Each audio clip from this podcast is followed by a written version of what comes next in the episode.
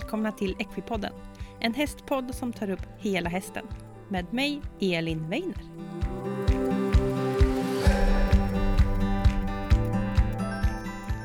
Alltså onsdag, det är sol och sommar och vad är inte bättre då än att lyssna på ett helt nytt avsnitt av Equipodden. Woho! Ja, onsdag som sagt och nytt avsnitt och idag så ska vi få lyssna på Sabina Svärd. Och eh, Sabina hon håller på med islandshästar och eh, hon håller på med träning, tävling, eh, tillridning, eh, hjälp och fix och lite lite avel och eh, hon delar med sig om tankar när det kommer till att träna islandshästar. Det som är intressant med Sabina det är att hon är före detta fälttävlansryttare som har eh, skolat om och hamnat på islandshästar. Och eh, hon berättar lite om hur den övergången var. Hon berättar också om fördomar mot islandshästar och eh, uppmanar till att om man känner att man inte riktigt är helt rätt i sin gren så är det helt klart värt att testa och byta. Sen pratar vi också väldigt mycket om hur man tränar gångarterna på islandshästarna, vad är viktigt att tänka på. Eh, och vi pratar också mycket om varierad träning och Sabina delar med sig av hennes unika system som hon använder när hon tränar sina hästar som är väldigt fascinerande och väldigt intressant oavsett vilken sport eller gren man håller på med i hästvärlden. Vi hinner också med en hel del lyssnarfrågor vilket är jättekul. Så eh, oavsett vilken eh, typ av häst man håller på med så kan jag verkligen rekommendera att lyssna på det här avsnittet för det finns en hel del guldkorn att plocka ut från grymma Sabina. Men ja, vi kör helt enkelt igång veckans avsnitt.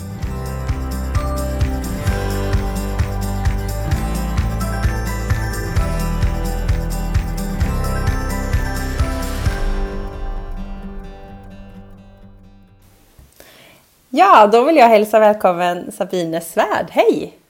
Hejsan Elin! Hur är det med dig idag? Du, det är jättebra. Jag har byggt staket hela dagen. Jag är lite trött nu. Ja. Men annars är det jättebra. Det är lite slitigt för kroppen. ja, det är ju så. Hästjobb, ja. som man säger. Ja, det är väl något sånt, där, eh, något sånt där som brukar gå på sociala medier ibland, att man rider 5% och resten är locka ja. skit och bygga hagar och slita. Liksom. Det är mycket ja, mycket mm. kring det. Så är det ju. Definitivt. Verkligen. Och det är jättekul att du vill vara med i Equipodden för du är ju tränare i, för islandshästar och driver stall Svärdslilja och det är lite uppfödning och lite träningar och sånt där, eller hur? Precis, vi står på rätt så många ben om man säger. Framförallt så är jag väl, tanken är ryttare så mm. att jag tränar och tävlar mm. islandshästar. Mm. Och sen eh, har jag ju elever har jag ja, relativt många och hjälper andra med deras hästar med träning av mm. andras hästar. Mm. Så det, och avel i liten skala. Ja, jag har sett några fluffiga små på Instagram. Ja, underbara, älskar för. Det är oh. farligt. Oj, oj, oj. Ja, det är så bara många. Ja, och speciellt islandshästar som blir sådär lite fluffiga också. Ja, helt underbara är de. Ja. Helt underbara. Och vi ska köra ett avsnitt här och vi ska prata framförallt om islandshästar, lite annat också, men eh, det kommer vi in på. Men vi kan ju börja med så att du gärna får berätta lite vem du är helt enkelt. Mm. Ja, det är alltid lite klurigt när man ska sådär sålla i en lång eh, historia kring hästar. Jag har ju egentligen kommer jag ju från ponny och storhästbanan eh, där jag tävlade framförallt fälttävlan. Mm. Red många år i eh, landslaget. Så jag tror jag kom med där när jag var 12 och höll igång på den nivån tills jag var 25-26. Mm. det är länge. Så, ja, det blev många år. med. Mm. Och det var mycket, när man rider fälttävlan det är en väldig fördel för då, då rider man ju lite av allt. Mm. Så att jag hoppade en hel del och jag red framförallt också dressyr en mm. hel del. Så att upp till junior-SM och mm. så på lite olika hästar. Och sen blev det islandshästar minsann. Ja. Uh, gick över där någon gång, jag tror jag var runt 26.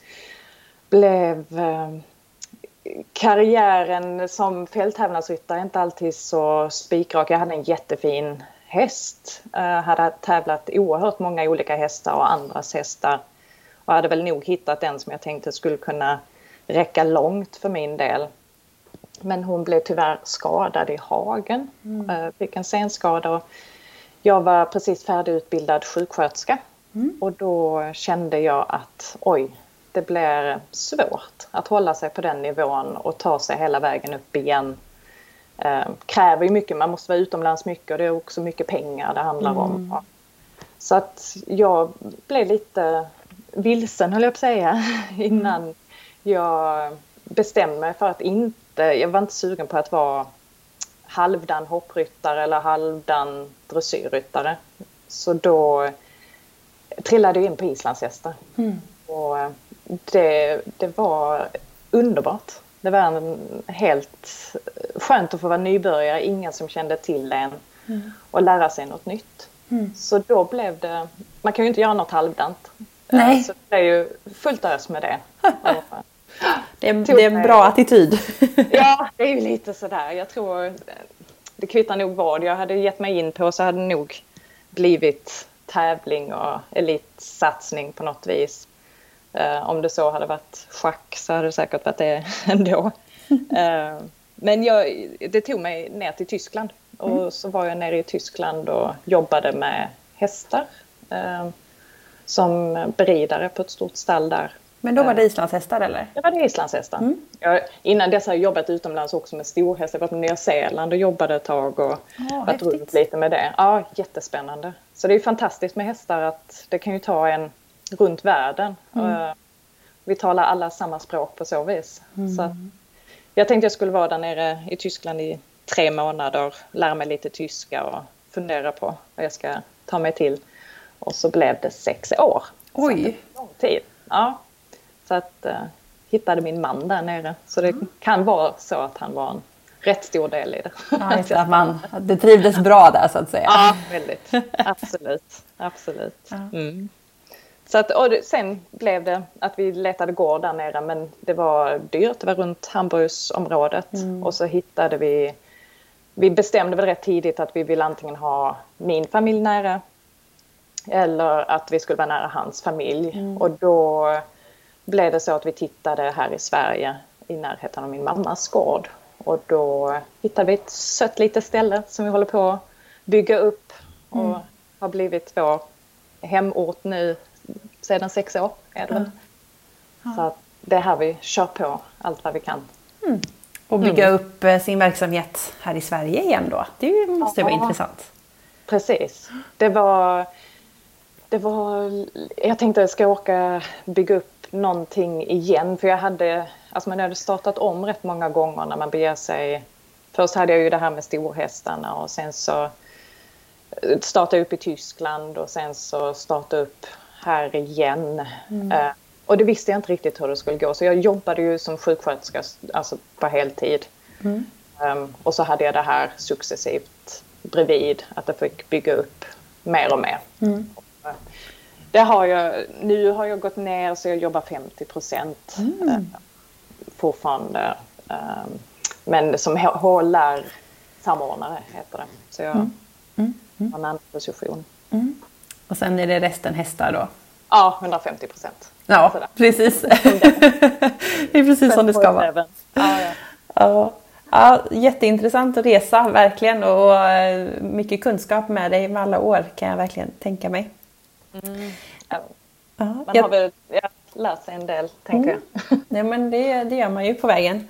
Eh, jag tänkte jag skulle fråga lite för att, att gå från fälttävlan och ändå, eller eh, väldigt framgångsrik på storhäst och tävlat mycket och, och liksom var på väg framåt och, och sådär. Och att byta, det måste ju varit väldigt svårt och, och tufft, mycket motgångar eller ja, svårt att ta sig in i någonting som är nytt.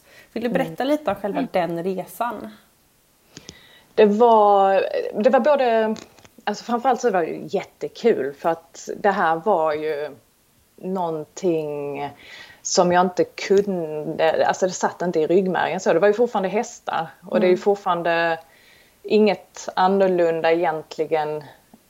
De är, som sagt, de har bara några extra växtra, växlar. Mm. Men jag har ju aldrig stött på problemet på tre gångerna så att säga att man inte kan hitta traven. Jag ställer mig, alltså det blir ju sådana här eh, frågor som jag inte ens hade kunnat tänka mig Eh, tidigare när jag hade ridit storhäst och ponny. Mm.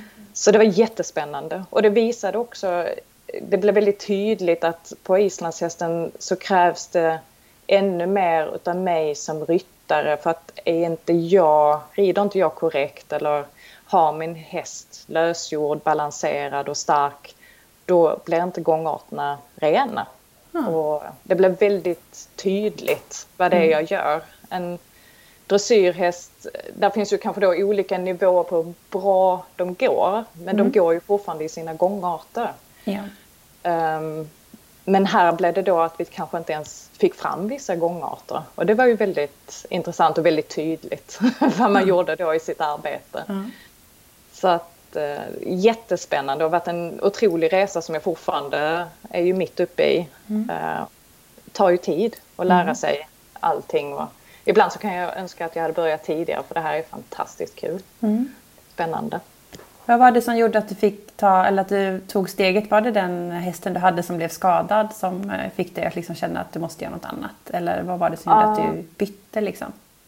Det var nog, alltså det var ju många faktorer. Att, eh, jag hade nog, om jag någon gång har haft något som liknar en livskris så var det nog faktiskt då. Mm. när, jag, när jag skulle oh, överge fälttävlan. Det var, det var faktiskt mycket tårar och det var många tankar för jag har ju älskat och levt för det så himla många år. Mm.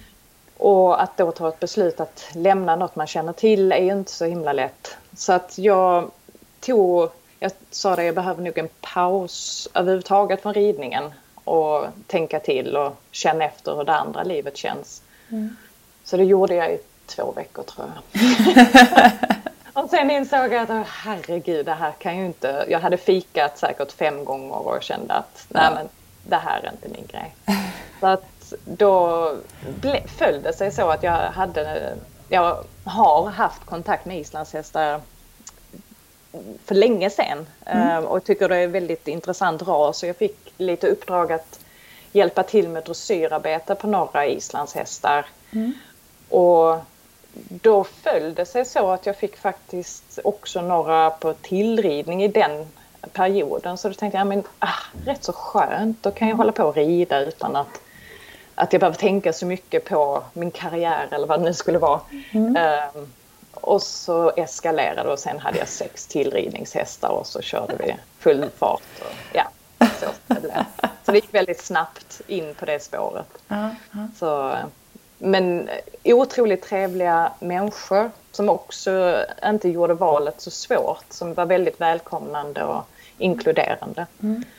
Um, och tog mig liksom in i deras värld på ett väldigt fint sätt. Ja, det är viktigt.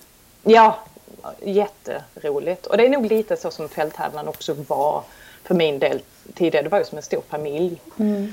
Och det, det, kan jag väl känna att där är islandshästvärlden relativt liknande. Mm. Härligt. Eh, och jag tänker att om man sitter och funderar lite och känner att man kanske vill byta disciplin om man lyssnar på det här. Eh, att man är lite osäker. Eh, vad har du för tips för att eh, våga göra och att liksom känna, eller hur vet man när man har hittat rätt och, och sådana saker? Ja, det, jag tänker lite sådär att det finns ju ofta en anledning om man funderar på att byta så finns det ju en grund till det. Mm. Och det upplever väl att många kan kanske också känna att de är, eh, nu generaliserar jag lite, att en del storhästar kanske inte är helt enkla att rida ut på. Ehm, att de vill ha det lite säkert och enkelt och på mm. något vis så har ju islandshästarna då fått eh, ett gott rykte kring mm. det. Att man kan, om man tycker om att rida ut och så vidare, att man det inte är något bekymmer ofta mm. för de, har ju, de är väldigt trygga. Mm. Eh, sen kan man ju hitta alla nivåer på islandshästar och framförallt så tror jag att många blir förvånade hur mycket power de har. Mm. Framförallt jag. Alltså jag tänkte, men de här små söta. liksom, hur kan detta... Men det, det var häftigt. Det var ju som fullblod i de här små mm. Powerpaketen. Uh, väldigt mycket nerv utan att vara rädda eller liksom mm. nervösa. Mm. Um, och det tilltalar mig väldigt mycket. Jag älskar ju mycket tryck i hästarna. Så att, mm. Och det hittade jag då på islandshästar. Sen finns det ju de såklart på i alla nyanser och nivåer hur mycket eh, tryck man vill ha i dem. Men ja. Eh, roliga hästar eh, att arbeta med. Mm. Väldigt positiva generellt. Mm. Mm. Så det kan jag rekommendera. Alltså, funderar man så tänker jag väl också att man ska kontakta någon, testa sig fram och sitta jättegärna liksom sitta på lite hästar och försöka få känn på vad är det man vill, mm. vad tilltalar en. Mm. Och att man tar hjälp, alltid tar hjälp. Mm. Mm. Att någon eh, kan rekommendera. Precis, det tror jag också är bra och som du säger att att har man skapat en, en, känsla från början över att det här kanske inte är rätt eller att man funderar på att jag vill göra någonting annat men man fortfarande på med hästar. Eh, att den, man, har man skapat den känslan då kanske det är bra att utforska den och, och som du säger kontakta ja. någon, testa och, och se vart det leder en. Alltså verkligen. Och viktigt också som jag tänker att när man börjar på något nytt och det mm. gäller ju oavsett. Det är inte helt fel att Eh, kanske tänka sig också att man först skaffar en som är lite läromästare. Mm. Så att även fast man ridit förr så är det inte fel. Det är ändå rätt så mycket som ska vara på plats och det är rätt så skönt att få det lite gratis med takten i tölten mm. och få det på känn så att man sen kanske kan ta, sig det, ta in en ung häst eller en yngre häst och förstå vad man är ute efter. Mm. Det är mm. ju mm. definitivt, inte vara rädd för de här islandshästarna blir ju också, de är ju dels relativt friska och sen att de eh, är ju ofta väldigt fräscha upp i en hög ålder. Mm. Det är Så, bra. Ja, det är mycket bra. Väldigt mm. många härliga år med dem. Ja, det är mysigt. Ja, men jag, ja. jag håller med dig i det. Jag tror det är bra att liksom, även om man har presterat på en hög nivå i den grenen man har gjort innan så mm. när man byter så får man bli som du sa lite nybörjare igen. Ja. Eh, och få börja om. Man behöver ju ofta referenshästar brukar jag kalla det. Ja. Och det är oavsett eh, vad man rider. Att det är alltid bra att ha någon eh, som man fungerar som referenshäst. Precis. Som visar lite hur det ska gå till. Ja, så hade jag, jag red in en unghäst och hon var så vinglig det var inte sant. Så jag lånade ja. hästen i boxen bredvid som gick, jätte, gick medelsvår dressyr jättebra. Så hoppade jag upp och så gjorde jag en öppna och bara, jaha det är så här det ska kännas. Så hoppade jag upp på unghästen och gör jag likadant. Stor skillnad. Ja. men det är så viktigt för annars mm. så trevar man i mörkret. Det, ja. det, det blir väldigt svårt. Mm. Så att, eh, jätteviktigt, ja. den första. Det håller jag verkligen med om. Mm. Eh, jag tänkte vi kunde gå vidare lite grann och vi var inne lite på det, vi pratade lite innan vi började spela in här att eh, liksom islandshästen kan klassas ibland lite som eh, någon som ska bara lunka i skogen, att den är bara supersnäll och gör aldrig någonting och ingen power och eh, ska ha upp huvudet när den springer och så är det jättestora människor som sitter på. Eh. Och så liksom inget dressyrarbete men mm. När jag själv också började se lite islandshästsporten lite mer och fått äran att jobba med några islandshästar och även här i podden för att prata med några som kan islandshäst så, så märker mm. att det här stämmer ju inte. Nej. Här är det ju eh, otroligt arbete. Mm. Precis. Jag, jag är ju imponerad. Jag som kommer har ridit en del dressyr då. Det är ju inte någon skillnad höll jag på att säga. Det är det ju såklart för det finns några extra gångarter. Men just det här med balans, bärighet. Mm. För att få fram bra gångarter så är det exakt samma sak som mm. i dressyren. Mm. Så att det, det, är absolut ingen skillnad. Så att jag, jag säger tölten brukar jag lite jämföra med någon samlande rörelse men framåt. Alltså känslan mm. ska vara väldigt lätt, självbärande, en stabil form utan att de liksom hänger i handen. Och kommer man till det, det tar ofta lång tid mm. att komma till den perfekta bärigheten så som det är även på storhästar. Mm. Um, då är det ju en känsla, alltså det är en fantastisk känsla och det är ju väldigt mycket gång i dem. Mm. Uh, så, såklart finns det ju många olika där också. Uh, men de som är på lite nivå så är jag väldigt imponerad vilken trav och vilken galopp och skritt. Mm. Jag kan nog jämföra med mina bästa dressyrhästar. Mm. Då bara i mindre format. Ja, just det. Eh, så att där är ju lite mycket fördomar kring eh, vad de kan och inte kan. När vi ser så att säga på Island och så har de ju en liknande dressyrtävling och även de visar ju på väldigt hög nivå på dressyren mm. eh, och går väldigt korrekt och fint. Mm. Eh, och det är ju också det här, sen kommer vi ju till såklart hästarna inte, om vi snackar om den fördomen just med att det är synd om hästarna, att vi är stora ryttare på små hästar. Och såklart har vi ett ansvar. Jag tänker att vi, jag vet väldigt många inom islandshästridningen tänker ju mycket på det här att vi inte ska sitta för mycket på hästarna. Mm. Att vi jobbar dem mycket från marken och att mm. vi har många ute och kör fyrhjuling med dem, att de får trava bredvid, mm. cykla med dem.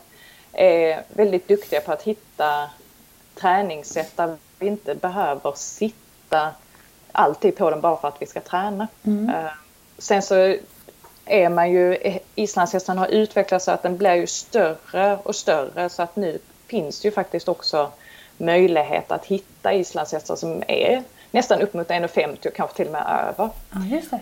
Och det gör ju såklart att det blir lättare för ryttare att hitta en häst som passar mm. storleksmässigt. Så mm. att, men vi måste ju, sen tycker jag överhuvudtaget som ryttare har vi ju också ett ansvar att vi är också idrottare. Mm. Och att vi har, vi ska tänka oss för och det gäller ju inte bara på islandshästarna utan att vi ska ju även som storhästryttare mm. var vältränade. Det tycker jag att det har blivit en väldigt bra medvetenhet just att vi behöver vara balanserade och hur mycket det utgör ifall vi sitter fel eller att vi inte är tränade tillräckligt. Mm. Att vi, vi kan ju inte begära något av hästen om vi inte själv ser till oss själva. Just Så är det. Så att eh, definitivt utveckling och sen såklart forskningen tar framåt och man tittar mer och mer, det blir ju mer och mer att man värnar kring hästar och tänker i häst, liksom mm. hästens vägnar. Så att vi har ett ansvar, definitivt mm. så är det. Mm. Ja, och, men det är intressant det du säger att eh, jag, jag, tänkte, jag fick en bild sånt där, alltså när vi på, eller storhäst, vanlig, vanlig häst kanske, jag vet inte vad jag ska säga. Men eh, det är så lätt att man bara sitter och åker med ibland sådär. Eh, typ eh, idag ska jag ut och skritta en tur liksom. Då kan man ju kanske hellre promenera då för då slipper Absolut. hästen arbetet. Och det är ju det är väldigt klokt att tänka så, även mm. på stor häst. Ja. Eh, men eh, såklart vislandshästen viktigt såklart när man är vuxen och rider när de ändå är lite mindre. Ja, ja men jag, och det, jag vet om att väldigt många är väldigt måna och medvetna och duktiga på att träna sina hästar från marken så att säga. Mm. Så att det, är, det är ett bra alternativ. Mm. Eh, men om du tänker lite så här, det finns mycket fördomar. Tycker du det känns som att de eh, minskar i liksom styrka generellt sett i hästvärlden, hästbranschen? Ehm, eller är det liksom någonting som behöver tas upp och diskuteras mer? Jag tänker lite sådär att nu är det, alltså islandshästdelen i Sverige växer ju enormt. Mm. Alltså det, det blir ju större och större och därigenom så blir det också en bättre medvetenhet. Och sen att faktiskt sociala forum är rätt duktiga. Sen kan det ju säkert bli krig där också på alla sätt och vis men jag jag tycker ändå att det gör att alla är lite mer medvetna om varandras olika. Jag har ju lärt mig jättemycket om också andra genom sociala medier, alltså så att säga ridstilar, ridkonster som mm. jag inte knappt visste fanns. Aha. Så att det, är ju, det är ju fantastiskt på så vis. Jag tror att det blir bättre, inbillar mig det. Sen mm. finns det ju kvar definitivt. Jag har fått frågan, men varför vill du hålla på med det där? Mm. Det har jag fått faktiskt rätt många gånger. Och ja. den är ju den är ju intressant att få. Jag kan nästan tycka att det är lite kul att få den så kan jag få prata om varför. så, uh, men den, det visar ju lite också att man ser kanske ibland lite ner på mm. att man håller på. Mm. Um, vilket jag tycker är väldigt orättvist. Mm. Oerhört orättvist. Mm. Det är små kraftpaket som kan dem också. Ja, gud ja. Definitivt. Ja. Så att äh, ger mig väldigt mycket. Och då mm. har jag ridit många fina storhästar och detta här toppar mm. eh, faktiskt den känslan. Så att, eh, det är jättekul. Ja, häftigt, kul att du verkligen hittat något som du brinner för ja. och som passar dig så bra. Liksom. Ja, ja, definitivt. Mm. Bra, då tänkte jag att vi kunde gå vidare lite grann för att eh, du är ju tränare också och ryttare då tävlar och sådär och hjälper andra. Eh, och då är det gångarter som gäller, eller hur? Mm. Det, det blir ju det. Eller man kan väl säga så här, uh, det är mycket, ja det blir ju mycket gångarter men det, jag har lite så att jag försöker också hjälpa mina elever att hitta hur tränar man upp en häst. För det, mm. jag kommer ju från uh, fälttävlan där vi Alltså jag har ju haft det med mig väldigt länge just hur man tränar upp hästar kondition och mm. styrka och mm. allsidigt. Mm. Där är ju så mycket mer för att gångarterna ska bli bra mm. så måste man ju ha en väldigt eh, hållbar, stark och balanserad häst och det får mm. man ju faktiskt på andra sätt också. Mm. Så att det, jag har väl lite riktat in mig på det för jag känner att då kan jag ta del dela med mig utav det jag har med mig sen mm. tidigare mm. och gör det himla roligt. Och jag har sett att det hjälper ju. Och det, mm. det tror jag att även dressyrryttarna, jag menar från, de har ju, det kanske inte är något nytt i och för sig, men de har ju blivit jätteduktiga. Man ser många dressyrryttare som hoppar sina hästar regelbundet mm. och mm. är ute och rider massa och mm. håller. Så att jag tror att det har blivit medvetande mer och mer att, sen tror jag att islandshästryttarna har ju varit fantastiskt duktiga alltid på att rida ut. Mm. Um, så det har ju varit en väldig fördel men sen blev det väl nog också att man hamnade rätt så mycket på dressyrspåret för att man tänkte att det är ju himla nyttigt, vilket mm. är såklart. Men allting som man upprepar för mycket utav och för ensidigt, det kan ju bli skadligt.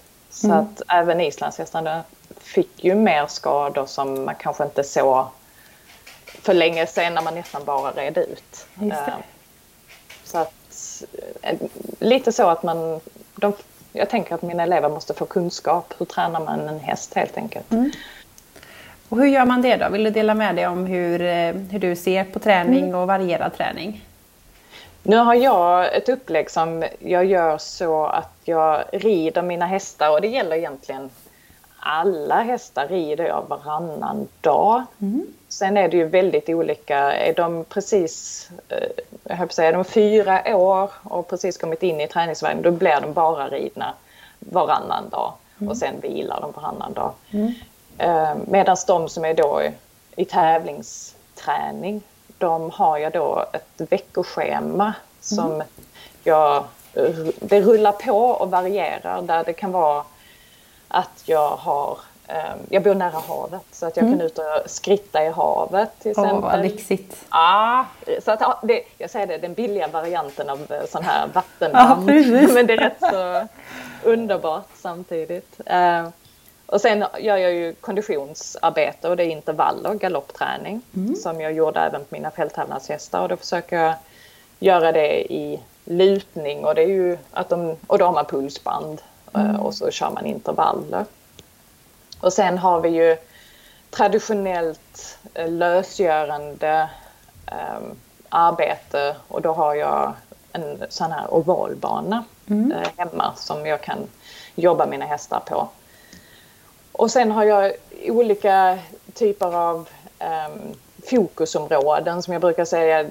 Till exempel att jag har att tölten är ett fokusområde. Då har jag en mm. uppvärmningsfas och sen så en arbetsfas och då är arbetsfasen töltarbetet och sen så har jag en avslappning, nedvarvningsfas. Mm. Eller så kanske vi har galoppen som huvudarbete. Ibland har man ju en kombination att eh, man behöver ibland rida igenom program inför tävlingar. Mm. Och då får det vara en typ av arbete. Klättra, bommar, equiband. Mm. Uh, you name it. Cykla med dem. Och frigalopp som kondition. Mm. Är, jag har alltså försöker variera så mycket som det går. Mm. Så att även hästarna, jag säger glada hästar är ju lättast att rida. Glada, starka balanserade hästar som förstår vad vi vill. är ju väldigt enkelt att ha framgång på. Jag tror mm. inte att man behöver göra det så svårt egentligen. Mm. Och du sa rida varannan dag, är det en ung så är det vila däremellan. Um, men på de som var lite äldre, är det liksom rida varannan dag och däremellan är det ett eh, annat typ av arbete? Du sa ekoband eller bommar ja. eller ut och springa. Eh, Precis, så. Ja. Arbete utan ryttare liksom. Ja, så mm. att de ändå får röra sig. Och sen så har de ju såklart vilodagar också. Ja. Eh, så, men att jag försöker alltid hålla den intervallen. För det, och samma att jag aldrig arbetar två mus, alltså samma muskelgrupp två dagar på rad. Mm. Att jag tänker ett varierat arbete och att jag är väldigt noggrann att jag rider på olika underlag. Så mm. att vi faktiskt ehm, förhoppningsvis får en så hållbar häst som möjligt. Mm. Ehm, vi gör, sen har ju alla individer, islandshästen har ju blivit också väldigt, eller är väldigt mjuk nu för tiden. Det är mycket gång i dem. Mm. Um, är väldigt mjuka i sina ligament. Um, och tar lång tid att träna upp. Man mm. måste låg intensivt. Jag förespråkar ju, och där är det väldigt delade meningar inom islandshästvärlden, men jag börjar ju med mina treåringar um, och rida in dem som treåringar. Mm. Uh, just för att jag ska kunna börja sätta dem i ett anpassat arbete väldigt sakta. Jag rider in mina hästar väldigt, under väldigt lång tid. Ja. Så, för jag önskar att uh, de ska hinna med att liksom stärka upp kroppen. Uh, och det behöver ju inte vara att man behöver sitta på dem egentligen, mm. utan att det är mycket utav arbetet handlar ju om just att de ska klara av att bära oss mm. sen så småningom. Mm. Och sen är det så olika hur de ser ut och hur färdiga de är och om de är både i kropp och mentalitet när de är klara för att bli suttna på och ridna mm. på. Men det är viktigt, jag säger hellre korta, ha en regelbunden träningsintervall men um, sitta väldigt kort på dem. Mm. Att bygga upp det successivt. Och sen såklart med pauser mellan. Ja. Att de får en månad av när de är små liksom, ja. eller två. Så att man anpassar det. Mm. Men eh, lång tid, bygga upp hästen under lång tid. Mm. Låta det ta tid. Det tror jag på väldigt mycket. Eh, och, och, det tänker jag, alltså, även om man har en äldre häst som kanske har vilat eller fallit ur ja. eller någonting, att, man, att det är samma Precis. sak där då? Ja, största risken att de blir skadade är ju just efter vila. Mm. Det är ju där det är som skörast, att man blir, man tänker kanske att man kan starta där man avslutar mer eller mindre men man måste låta det ta de där månaderna innan de är igång igen mm. så att inte det händer någonting. För det är ju, det är ju som vi när vi ska börja mm. träna, herregud. Mm. det är ju då när man får ont i knäna, det är ju alltid efter de där tre första veckorna. Ja, ja precis. Uh, så tänker man, det går över om jag vilar två dagar så springer ja. man igen så sket det sig. precis, så är det. Så successivt. Men, och inte bli girig, det lönar sig inte. Mm. Alltså girighet lönar sig aldrig. Mm. Utan att verkligen is i magen och inte jäkta. Mm. Det är A och O. Mycket viktigt tror jag. Ah. Det känns som ett väldigt strukturerat schema, mycket planering. Är det en framgångsfaktor tycker du? Det är allt höll jag på att säga. Ja. det är ju alltså framgång, det är ju ingen slump om, om man har framgång eller att man får framgång. Mm. Utan allting grundar sig ju i uh, vad jag gör med hästarna. Det är mm. ju min uppgift att förbereda dem för det de ska prestera. Mm. Och jag kan ju alltid se om det inte fungerar på tävlingsbanan.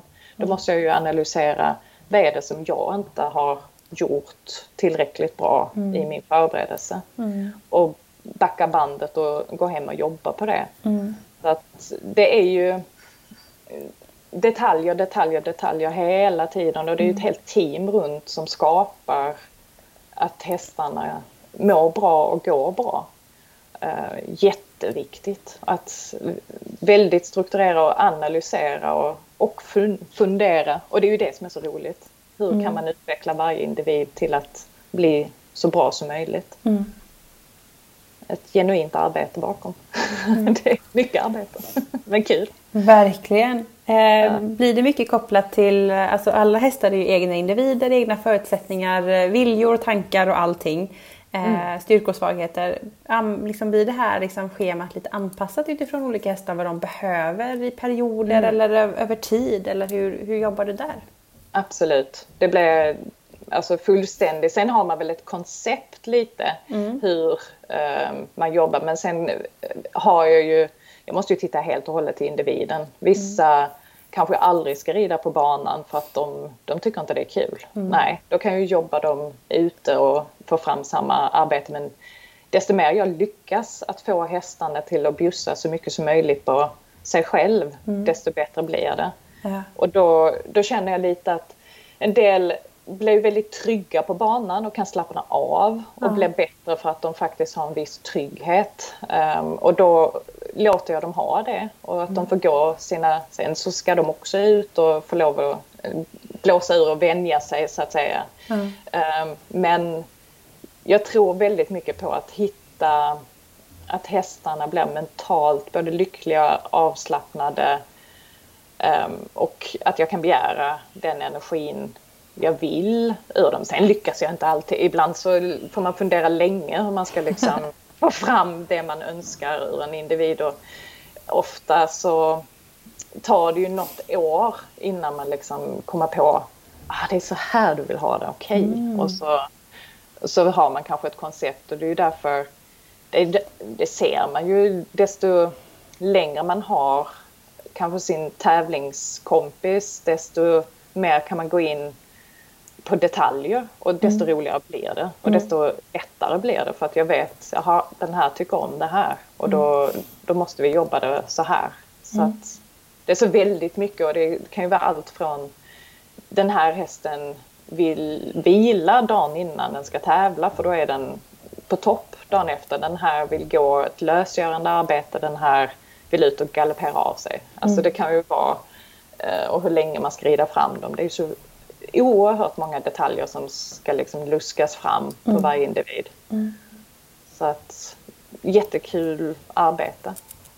Kan jag, mm. och det är därför jag gärna har dem från helt unga. Jag rider mm. jättegärna in och själv och så då vet jag ju exakt vad de har varit med om hela vägen. Just det.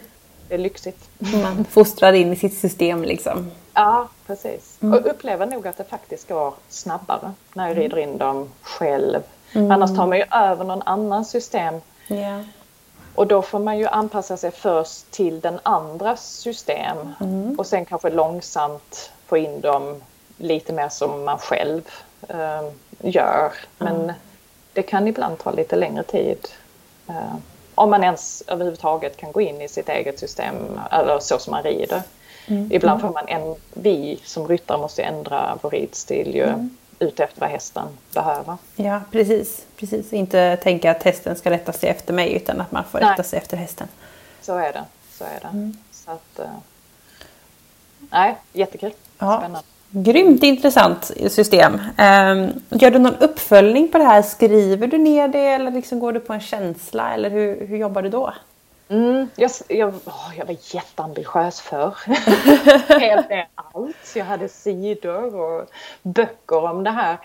Har en känsla att jag har blivit duktigare på att liksom spara information. Sen så har jag skrivit ner vissa grejer. Jag hade ett tag med en häst där jag fick, jag fick framgång ibland och ibland inte alls i träningarna. Och jag kunde inte sätta fingret på varför jag fick så bra känsla vissa gånger och andra gånger inte alls. Mm.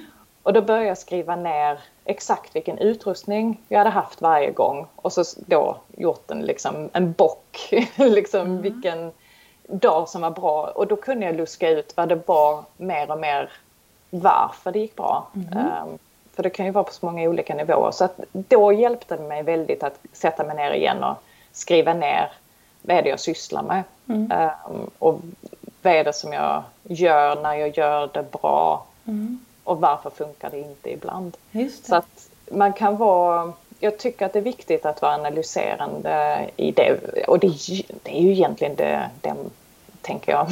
jag gör i alla fall väldigt mycket och tänker att Um, nu har jag gjort så här och så här och, och så får man utvärdera vad är det jag behöver ytterligare. Vad var det? Var det orken som tröt eller uh, var, var de för pigga? Var det kommunikationen som inte riktigt funkade? Mm. Vad var det som... En, tävlingarna är det ultimata testet mm. men även träningarna kan jag ju sätta mig ner och kika på mm. varför fick vi inte till det här idag? Mm. Vad är det som jag behöver skruva på? Så att... Det tror jag är en bra sak för jag tror att många känner igen sig i det här att men ibland går det bra, ibland inte. Jag vet inte varför.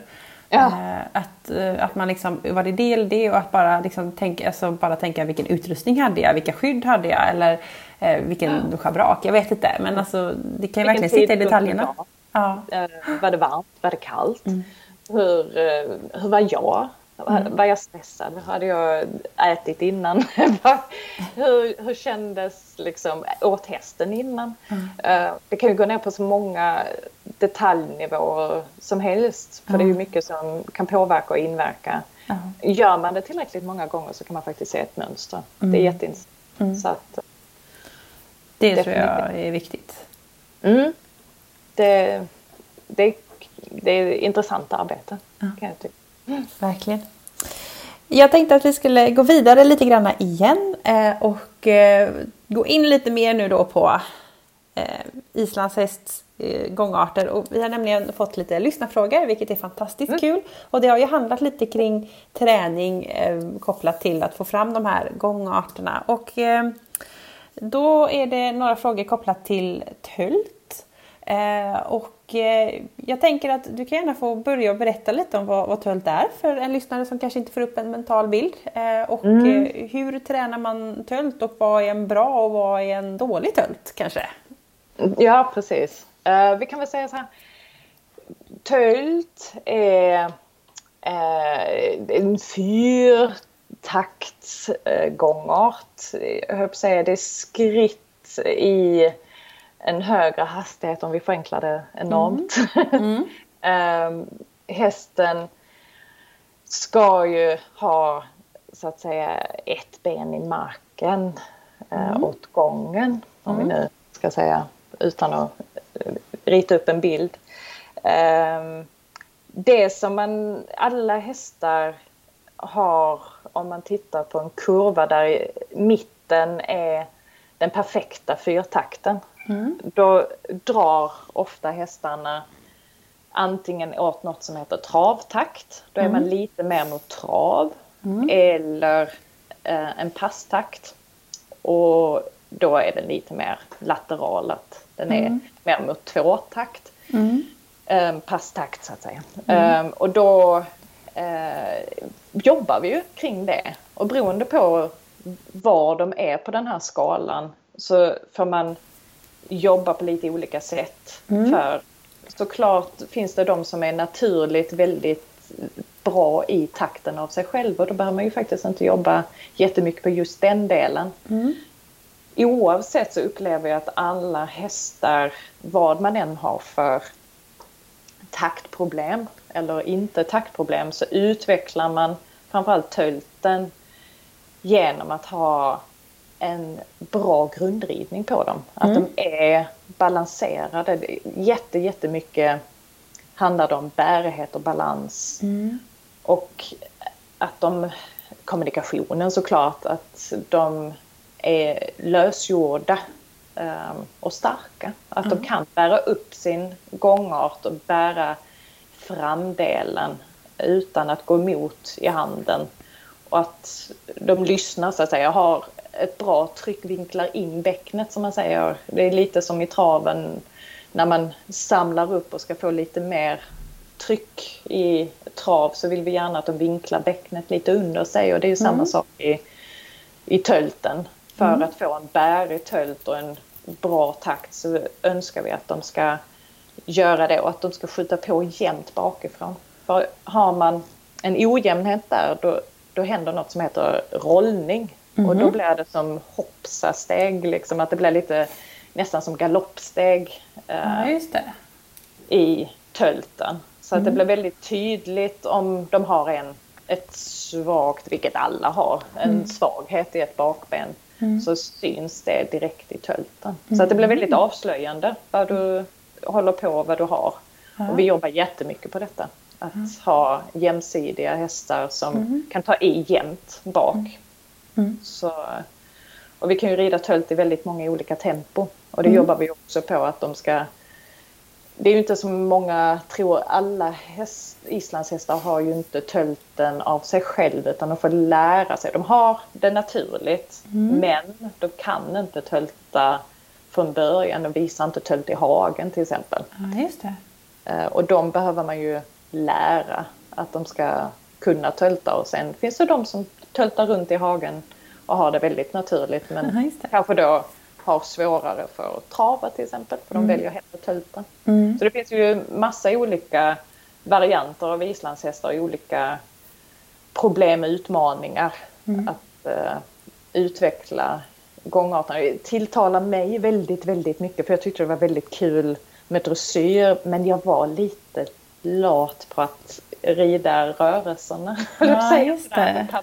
De här perfekta halten, att göra halt 50-11 gångarter var inte jätteroligt. Medan jag tyckte det var jättekul att utveckla gångarterna och balansen i hästarna och svungen och mm. kunna få ett eh, bra rörelsemönster i hästarna mm. med mycket power. Och det är nog faktiskt exakt det som jag kan ta med mig och jag får syssla med mm. nu på islandshästarna. Mm. Så det är jättekul.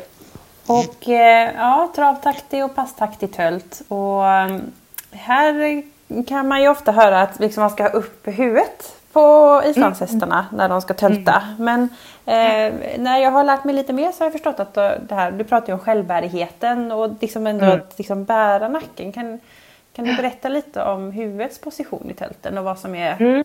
rätt? Ja, alltså jag är ju då... Jag är väldigt, väldigt mån eftersom jag rider in hästarna själv. Jag vill ha att jag skonar munnen eh, så långt jag någonsin kan. Så att jag vet ju att desto mindre jag använder tyglarna eh, i början och innan de har förstått och blivit starka i kroppen. Ehm, alltså desto mindre jag använder dem desto bättre kontakt kommer jag få framöver. Mm. Så att jag försöker verkligen att eh, de får hitta sin balans. Först så är ju, de håller ju balansen med huvudet. Mm. Och det betyder att även när jag töltar in dem så får de gärna lov, viktigt är att de först ha en neutral position om man säger att de inte, de ska inte titta på stjärnorna, de ska inte få en underhals och spänna sig och sänka ryggen. Mm. Um, men de får inte heller lov att kröka in nacken och knäppa av om man säger. Mm. Utan jag vill gärna ha en position som är där så att säga nosryggen är ju strax framför och de får gärna jag säger öronen ska peka framåt och de ska titta framåt. Lite mm. mer öppna på unghästarna och lite mer flytande och verkligen bara att jag håller ett lätt stöd att de kan få ett sug och få en kontakt. Men jag bryr mig egentligen inte så mycket på huvudet utan de får först bara, det har ju varit en väldig fixering, var är mm. huvudet och var är positionen mm. på huvudet. Det ska, mm. inte vara en, det ska inte vara en felaktig position att, de, att det skälper deras um, så att säga, rörelsemönster. Att de, de får inte lov att liksom sänka ryggen till exempel. Eller, mm. Men håller man inte så mycket i tygen så brukar det inte uppstå. Utan mm. hästar som är hyfsat välbyggda brukar faktiskt um, ha en bra neutral position på sitt mm. huvud. Och sen löser sig, det är rätt så intressant, desto mer vi sen kan få dem starka i coren, att de får en magmuskulatur, att de börjar kunna vinkla in bäcknet lite, då kommer de av sig själv. Det är så roligt när det liksom händer, och på väldigt många händer det tidigt, att de bara hittar stabiliteten. Mm. Då kommer de i en position där nacken är högsta punkten, um, fortfarande lodplanet, liksom nosryggen strax framför och där någonstans börjar de hitta sin töltform som är den som de kan ta med sig hela vä vägen. Mm. Och där skillnaden bara på nivån när de går upp i, så att säga, på högre nivå när de börjar få mer samling. Det är ju egentligen vinklingen i bäcknet och att själva skuldran mm. kommer mer och mer upp i mm. fronten.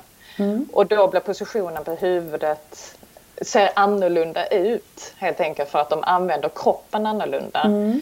Men vi har fortfarande inte gjort så mycket med handen utan Nej, att vi, vi har samma position.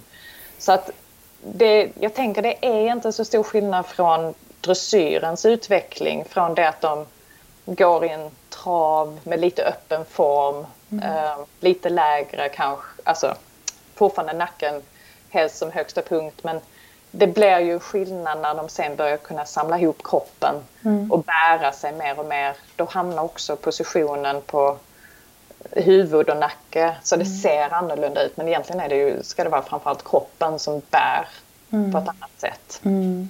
Mm. Så, mm. det är väl där, så position, de ska inte springa med huvudet rakt upp i luften, det är inte det. Definitivt inte. Utan, eh, men samma där att vi, vi ska inte behöva vara så fixerade var huvudet är. Mm. Utan jag är mycket mer mån om vad gör kroppen. Det är Just ju det som är det viktiga. Just det. Och vi har fått en lyssnarfråga som specifikt handlar om det här och, och då är det en tjej som har en häst som kan bli lite kort och spänd i halsen när det kommer till tölten. Mm. Har du några tips då hur eh, den här ryttaren ska tänka? Mm. Det låter, nu är det alltid svårt om man inte sett exakt. Nej precis, vi vet ju ingenting här. Nej, vi, vi hittar på lite här ett scenario att det skulle kunna vara till exempel en del hästar som är Många islandshästar är rätt så pigga och kan bli lite sugna på att springa på och för att inte då man ska falla ur tölten upp i en annan gångart eller ner i en annan gångart mm. så kan man behöva bromsa helt enkelt. Mm. Och då blir det lite att de rusar in i handen. Um, och då har de egentligen ingen självbärighet så att allting är lite att de pushar på med bakbenen mm. och springer på till en front som kanske går då lite som blir bromsande i handen istället för att det blir en bärighet. Mm. Och det kan, det kan vara klurigt när de har liksom lite lärt sig att, eller hästarna gör ju ingenting för att vara dumma utan de, den här hästen tycker att den gör jätterätt såklart. Mm. Uh, och då kan det vara en bra sak att göra mycket övergångar mm. för att uh, få hästen till att förstå att det här, vi behöver inte fortsätta tölta varv på varv, att de springer på utan att de väntar på det är liksom något som vi kan ta vidare sen till en halvhalt men att vi börjar faktiskt med en övergång till skritt helt enkelt upp mm. i tölt. Um, försöker vara lätt i handen där och sen så kanske man i början bara kan tölta 10 meter mm. och sen kör de på för mycket. Mm. Så att ner i skritt igen och så upp och det här får man upprepa många gånger. Mm. Och sen förhoppningsvis så börjar de vänta lite.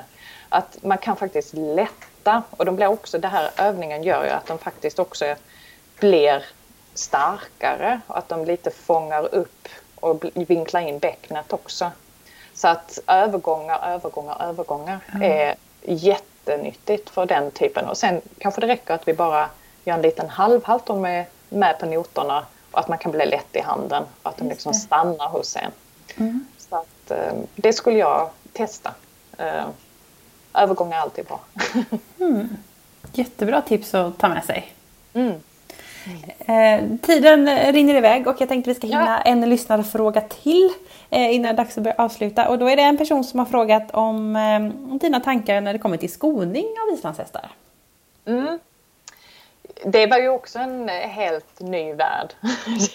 och skoning um, på islandshästar, det, jag vågar knappt säga det, men det är kanske lite som travsporten tänker jag. Det finns en massa varianter mm. um, och väldigt många som har mycket kunskap kring det.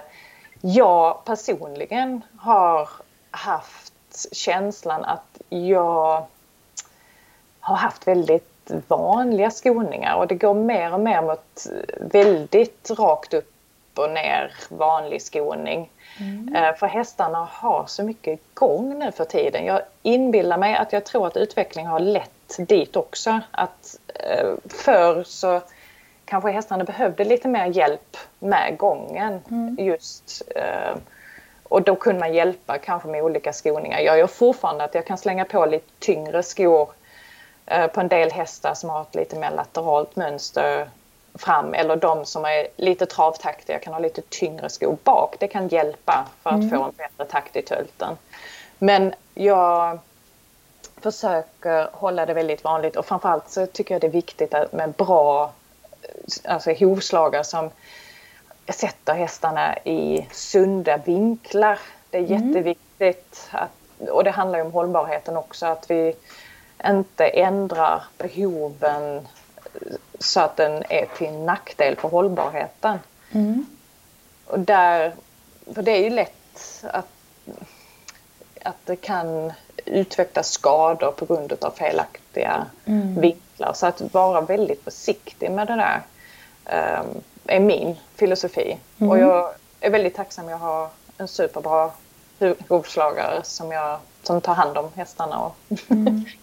det, det är ju en del av teamet. Ja, sånt är svårt att kontrollera tycker jag, mm. eller tänker jag. Ehm, ja. Där måste man verkligen hitta en hovslagare som man litar på som kan ja. eh, sina grejer. Och jag tänker lite att det behöver ju inte vara en som håller på med islandshästar enbart. Utan mm. det finns ju jätte, jätteduktiga hovslagare. Sen är det viktigt att ha koll. Vi har rätt mycket regler kring skoning när, mm. om man ska tävla. Och då är det viktigt att man hjälper sin hovslagare med det om de inte har koll på det själva. Mm. Att förklara bredden på skon till exempel och så vidare så att man inte mm. eh, hamnar i att man får problem på tävling. Att man eh, har en otillåten skoning helt enkelt. Ja, det hade ju varit tråkigt.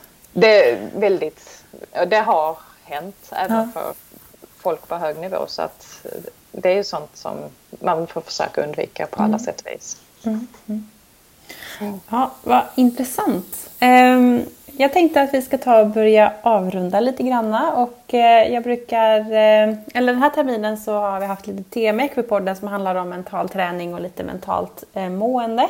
Så jag tänkte fråga dig om du gör någon mental träning eller om du gör något speciellt för att må bra mentalt eller om du har något speciellt verktyg när du ska tävla eller någonting som du vill dela med dig av. Och detta är också ett ämne som jag skulle kunna prata en timme till om. så intressant. Det är jätte, jätte... Och jag brinner väldigt mycket för att jag tror ju på att vi kan utveckla oss själva väldigt mycket genom just um, mental träning, om vi nu ska kalla det det. Eller vad. Mm. Um, tanken kan ju styra väldigt mycket vad vi, hur vi mår och hur vi gör. Mm. Jag tror ju också att den här livsstilen med hästar bidrar till ett alltså, bra mentalt mående. Mm. Det är också ett andrum eh, väldigt ofta. Jag kan väl känna att det här med hästar har tagit mig igenom många svåra situationer och tider. Mm. Eh, för just när man rider hästar så är det ju faktiskt de där, den här halvtimmen eller vad det är som man sitter på hästryggen så kan man inte tänka på så mycket annat än just hästen. Ja. Och det tror jag att många behöver den pausen. Och speciellt i sådana här tider, jag tänker pandemin som har varit jobbig på många sätt. Mm. Eh, kan vara väldigt, det är som att ta ett djupt andetag, att man får luft igen att få komma ut. Mm. Jag tror också mycket på det här med aktivitet, rörelse. Mm. Är jätteviktigt för mm. mentalt mående. Så att mm.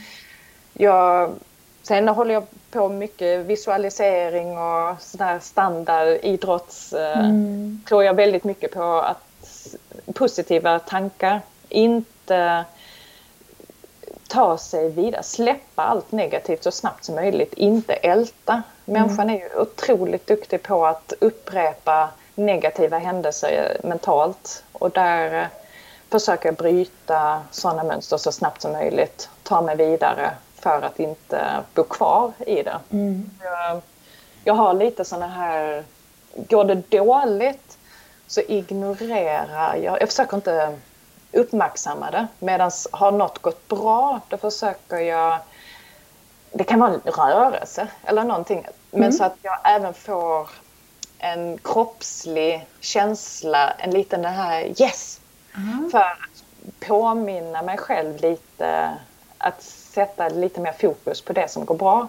Mm. Eh, svårt att förklara men det, det, är viktigt att man Hjärnan är ju styrd att den vill uppmärksamma negativa saker. Det handlar ju om överlevnad. Mm, mm. och då ska vi försöka ta oss förbi det, snitsla oss förbi det, att det inte ska få så mycket uppmärksamhet som hjärnan önskar. Och det, mm. det kan vara svårt att ja. få in.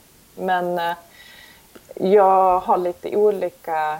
Det kan vara så enkla saker som om man börjar tänka för mycket på någonting så kan det finnas till exempel att man spelar något enkelt spel på mobilen för mm. att bara avleda mm. och bryta ett tankemönster. Så att göra någonting som bryter ett negativt tänkande så mm. snabbt som möjligt. Och att mm. man går vidare. Mm. Det tror jag jättemycket på. Så ja. Är det positiva så mycket som möjligt. Det är ju ett jättebra tips att om man börjar, jag känner mig det här, jag kan älta saker, det tränar jag på dagligen. Mm. att, eh, att, det är så smart att bara, nej men nu börjar jag tänka på det här, nu ska jag göra något annat bara för att uh, lura hjärnan lite grann. Vi är ju biologiskt gjorda att vi ska älta saker liksom, ja. på någon slags överlev, savannöverlevnadsgrej. Nu finns vi inte där längre, eh, människan, ja. men jättesmart tips och att man ja banne mig ska fira och känna att det allt positivt ska framhävas. Viktigt. Jätteviktigt. Jätteviktigt. Även de små sakerna. Det har jag blivit, alltså vi är nog bättre och bättre på det. Att tidigare var jag alltid att hade jag vunnit någon tävling, ja ja men nästa tävling är nästa helg. Mm. Och så gick jag vidare rätt snabbt. Men mm. där har jag blivit bättre på att njuta. Det behöver inte vara så mycket. Det kanske är lite god mat och mm. säga gud, det här var härligt. Ja, precis. uh, njuta av de små sakerna. Mm. Mm. Så att, viktigt. Men man blir ju äldre kanske och kanske ibland klokare. Jag vet inte. jag vet inte. Jag tycker det var väldigt, väldigt bra tips. Ja, ja. Fantastiskt, vilket jäkla dunderavsnitt. Massa saker ju. Ja. Oavsett vilken typ av häst man håller på med så har man ju fått massa verktyg här. Häst mm. som häst sa vi innan ja. vi började spela in här. Definitivt. Eh, om man nu tyckte det var intressant det man har lyssnat på här och vill eh, höra mer av dig eller se mer av dig eller kontakta dig, hur ska man göra då? Eh, ja, jättegärna kontakta över Instagram till mm. exempel mm. eller Facebook. Um, vad heter du där? Nästan det. Jag höll på att säga, vad heter jag där? jag, tror, jag tror Sabina Svärd mm. och Stallsvärldslilja. Ja. Uh, Stallsvärldslilja kanske mer. Ja. ja, precis. Det är uh, det, jag, det jag har skrivit. Stallsvärldslilja. Ja, Så där kan man hitta, hitta mig. Mm. Så får man jättegärna skriva. Jag försöker svara så snabbt jag någonsin mm. kan. Och så en hemsida finns det också va? Ja, precis. Um, Svartslilja.com mm.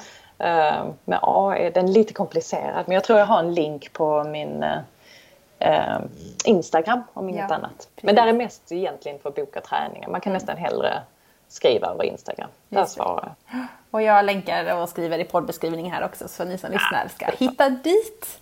Jättebra, toppen. men supertack för att du ville vara med i Equipodden. Ja, så himla kul. Tusen tack att jag fick vara med.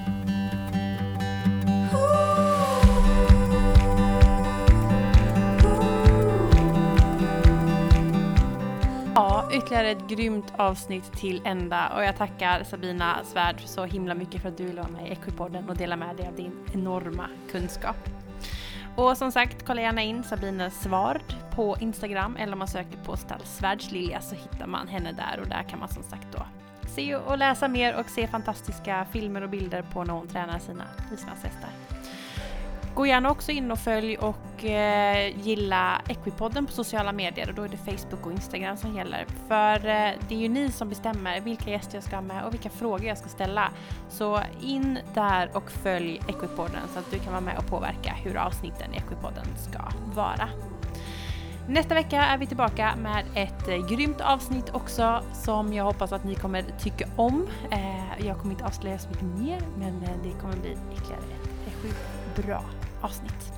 Och annars önskar jag er en fantastisk vecka. Eh, där jag är har sommaren verkligen kommit så jag hoppas att ni har sol, ingen regn, eh, värme och eh, massa härlig tid med massa häst. Så har ni det så bra. Hej då!